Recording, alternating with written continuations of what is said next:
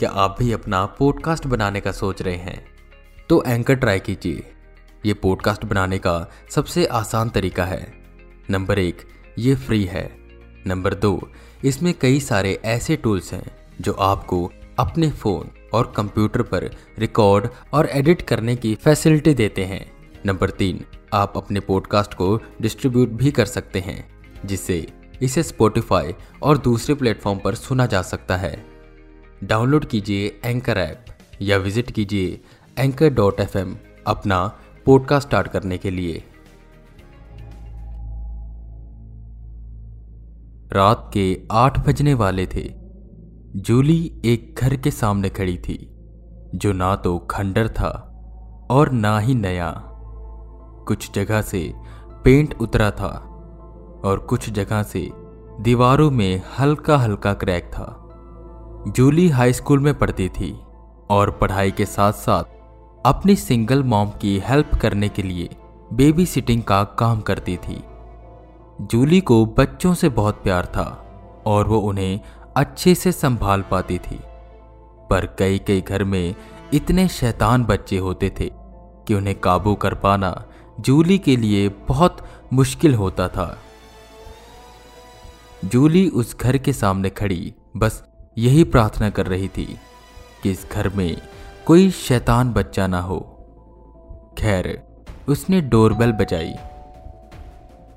एक शख्स ने दरवाज़ा खोला, जो देखने में मिड फोर्टीज का लग रहा था। उसने सुंदर सा कोट पैंट पहना हुआ था। वो जूली को ग्रीटिंग्स देते हुए उसे अंदर बुलाता है। वहाँ उसकी पत्नी भी तैयार हो रही थी। हमें आज हमारे कॉलेज के रीयूनियन में जाना है और वहाँ बच्चे अलाउड नहीं। हल्का सा मुस्कुराते हुए उस शख्स की पत्नी ने जूली से कहा, वैसे कहाँ है जस्टिन? जूली ने पूछा, जस्टिन उनके आठ साल के बेटे का नाम था। जस्टिन, यहाँ आओ।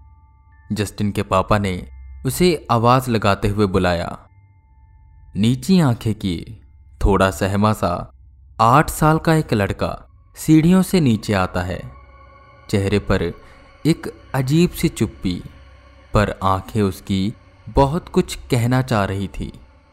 उसे देखकर जूली ने चैन की सांस ली कि इस बार उसे कोई शैतान बच्चा नहीं संभालना होगा।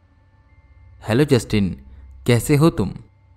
जूली जस्टिन की ओर बढ़ते हुए कहती है, जिस पर जस्टिन डरते हुए अपने कदम पीछे कर लेता है।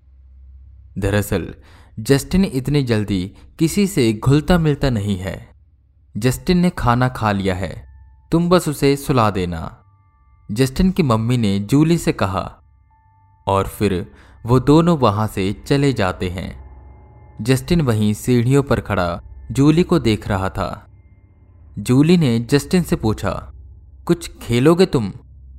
जिस पर जस्टिन कुछ बदबदाते हुए ऊपर अपने रूम में चला गया। बड़ा अजीब बच्चा है।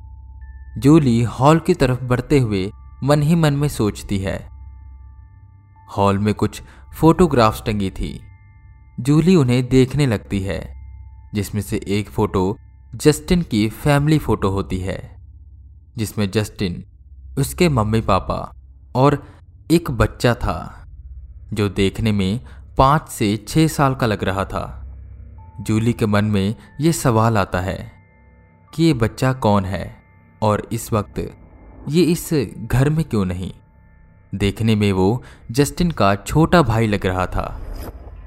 पर दूसरे ही पल उसके मन में ख्याल आता है, छोड़ो, मुझे क्या करना है? और वो बैठकर टीवी देखने लगती है। रात के करीबन दस बज रहे थे। ऊपर जस्टिन के रूम से कुछ अजीबो गरीब आवाज़ आती है। ये लड़का अब तक सोया नहीं। जूली ऊपर की ओर बढ़ने लगती है। वो जस्टिन के रूम के सामने पहुँचती है। रूम का दरवाज़ा बंद था। वो जैसे ही नॉक करने वाली होती है कि उसे जस्टिन की किसी के साथ बातें करने की आवाज़ आती है। नहीं, सैम तुम उन्हें नुकसान नहीं पहुंचाओगे। तुम्हारी वजह से पहले ही मम्मी पापा बहुत परेशान रहते हैं। इतना सुनते ही जूली ने दरवाज़ा खटखटाया। जस्टिन, ये किससे बात कर रहे हो तुम? जस्टिन ने दरवाज़ा खोला। जूली अंदर की ओर झांकती है, पर रूम में जस्टिन के अलावा कोई नहीं था। जूली फिर से जस्टिन से पूछती है, जस्टिन किससे बात कर रहे थे तुम? जिस पर जस्टिन सहमे हुए स्वर में कहता है, नहीं दीदी, मैं किसी से बात नहीं कर रहा था। नहीं, कोई तो था। जूली ने इतना कहते ही कमरे की तलाशी लेना शुरू की। अलमारी में देखा, बेड के नीचे देखा, पर वहाँ सच में कोई नहीं था। ये मेरा वहम है या सच में यहाँ कोई था? जूली ये सब सोच ही रही थी कि जस्टिन उसके पास आता है और कहता है, दीदी, आप यहाँ से चले जाइए। क्यों? जूली ने पूछा। वजह मत पूछिए, बस आप जाइए। जस्टिन ने डरते हुए कहा। नहीं जस्टिन, मैं कहीं नहीं जाऊँगी और तुम अब चुपचाप सो जाओ। जूली ने अब की बार थोड़े गुस्से से कहा ताकि जस्टिन सो जाए। और हुआ भी कुछ ऐसा ही। जस्टिन चुपचाप बेड पर जाकर लेट गया। जूली ने दरवाज़ा बंद किया और जैसे ही हॉल की तरफ़ बढ़ने लगी कि उसे कमरे में से किसी के भागने की आवाज़ आई, उसने जल्दी से दरवाज़ा खोला। पर वहाँ बस जस्टिन था, जो अपने बेड पर लेटा था। जूली को कुछ समझ नहीं आ रहा था। वह रूम को खुला छोड़कर नीचे हॉल में चली जाती है।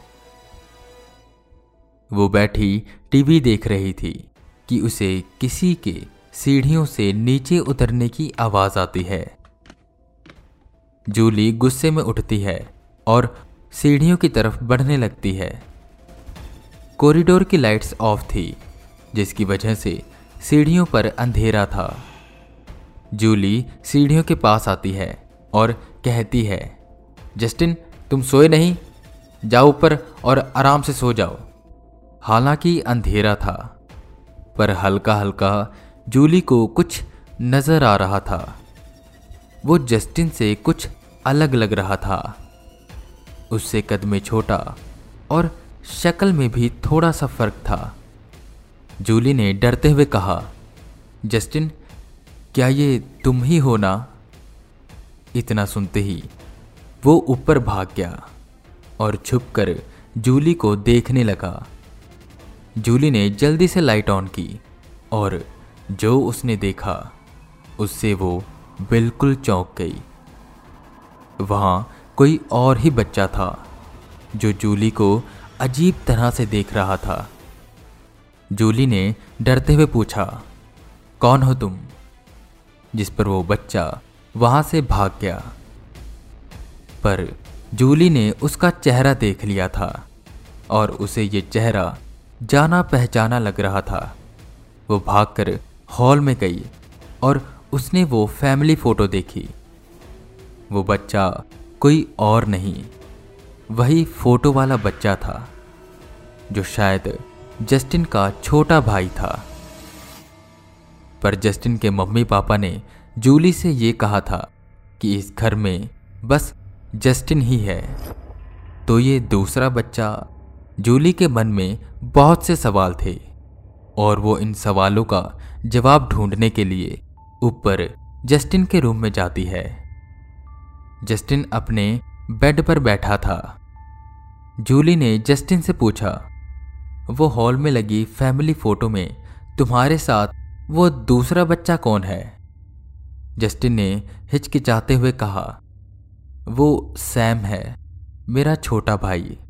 अच्छा तो तुम यहाँ अकेले नहीं हो, तुम्हारा भाई भी है, पर तुम्हारे मम्मी पापा ने बताया क्यों नहीं? जस्टिन ने आँखें नीची करते हुए कहा, दीदी, वो मर चुका है। ये सुनते ही जूली का शरीर एक पल के लिए सुन पड़ गया। क्या? तो वो कौन है जो सीढ़ियों पर था? एक बार तो जूली को लगा कि शायद जस्टिन और उसका भाई सैम उसके साथ प्रैंक कर रहे हैं। जूली ने थोड़ा घबराते हुए कहा, तुम मज़ाक मत करो।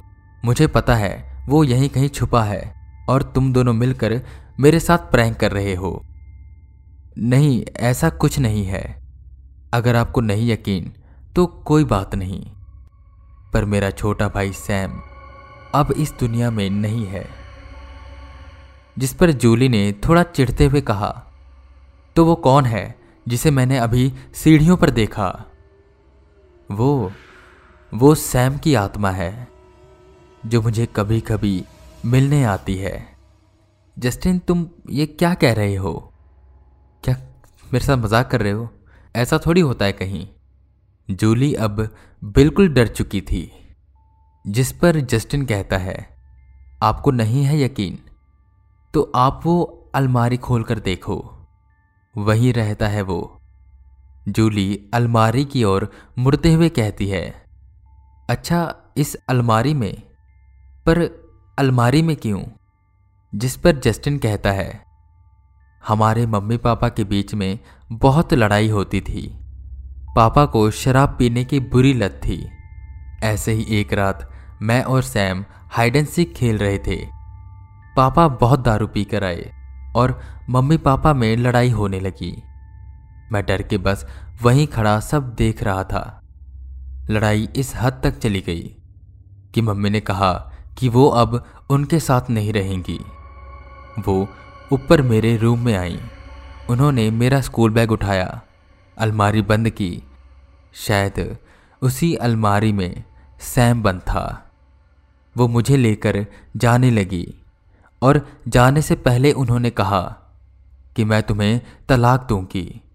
सैम का ध्यान तुम रखोगे और जस्टिन का मैं।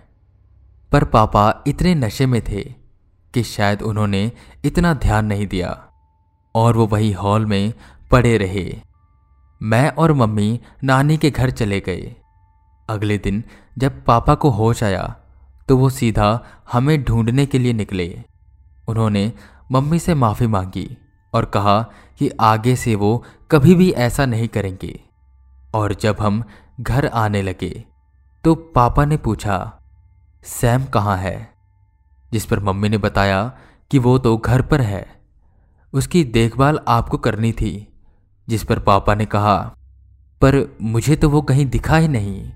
मुझे लगा, तुम उसे लेकर आई हो। हम भागकर घर में आए और सैम को ढूँढने लगे, पर वो हमें कहीं नहीं मिला। उसी बीच जब मैंने अलमारी खोली तो जो मैंने देखा, वो मैं अभी भी याद करता हूँ तो मेरी रूह काँप उठती है। वहाँ सैम था। उसकी आँखें बंद थी।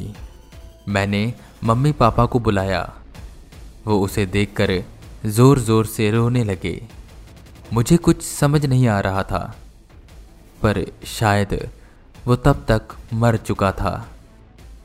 उन्होंने उसे बैकयार्ड में ही दफना दिया और सबसे कहा कि वो अपनी नानी के घर पढ़ने गया है और अब वहीं रहेगा। पर वो आता है मुझसे मिलने। इसी अलमारी से। जूली डरते हुए उस अलमारी की तरफ़ देखती है, जो उसने सुना, उस पर उसे यकीन नहीं हो रहा था। उसने डरते हुए अपने कदम अलमारी की तरफ़ बढ़ाए और आँखें बंद करके उस अलमारी को खोला। पर उस अलमारी में कोई नहीं था। जूली ने चैन की सांस ली और मुड़ते हुए कहा, देखो, यहाँ कोई नहीं है। और तभी किसी बच्चे की हंसने की आवाज़ आती है। भैया, क्या हम हाइड एंड सीक खेल रहे हैं? आपको तो पता है, मुझे कितना पसंद है ये गेम पर भैया, इस बार मुझे ढूंढ लेना। मुझे अंधेरे से बहुत डर लगता है। बहुत घुटन होती है अंदर। इतना कहते ही वो हंसने की आवाज़ें, रोने की आवाज़ में बदल गई। और फिर उसने गुस्से से कहा, भैया, अब की बार मुझे ढूंढ लेना। और सब कुछ शांत हो गया। जूली ने जल्दी से जस्टिन को उठाया और उस रूम से बाहर निकल गई। रूम का दरवाज़ा बंद किया और उसे लेकर हॉल में चली गई। वहाँ वो दोनों दुबक कर बैठे रहे। पर पूरी रात ये आवाज़ें आती रही।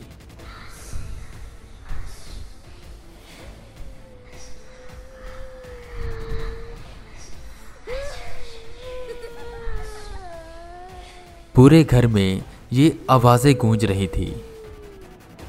पूरी रात वो दोनों ऐसे ही दुबक कर बैठे रहे। ऐसे ही बैठे बैठे उनकी वो डरावनी रात गुजरी। अगले दिन की सुबह होती है। जस्टिन के मम्मी पापा वापस घर आते हैं।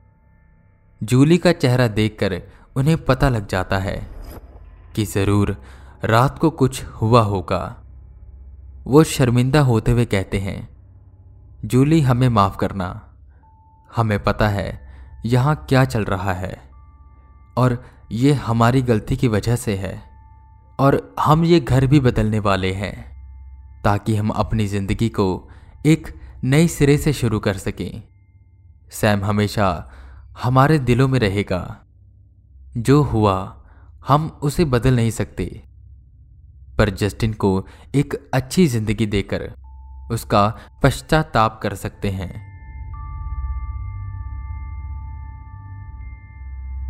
आई होप आपको ये कहानी पसंद आई होगी।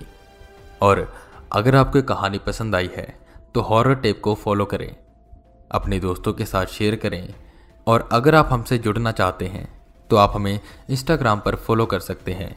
आईडी है हॉरर टेप हिंदी। बाकी, मैं वी के रावत, फिर मिलूँगा आपको एक नए एपिसोड के साथ। तब तक के लिए बने रहे हमारे साथ, और सुनते रहें हॉरर टेप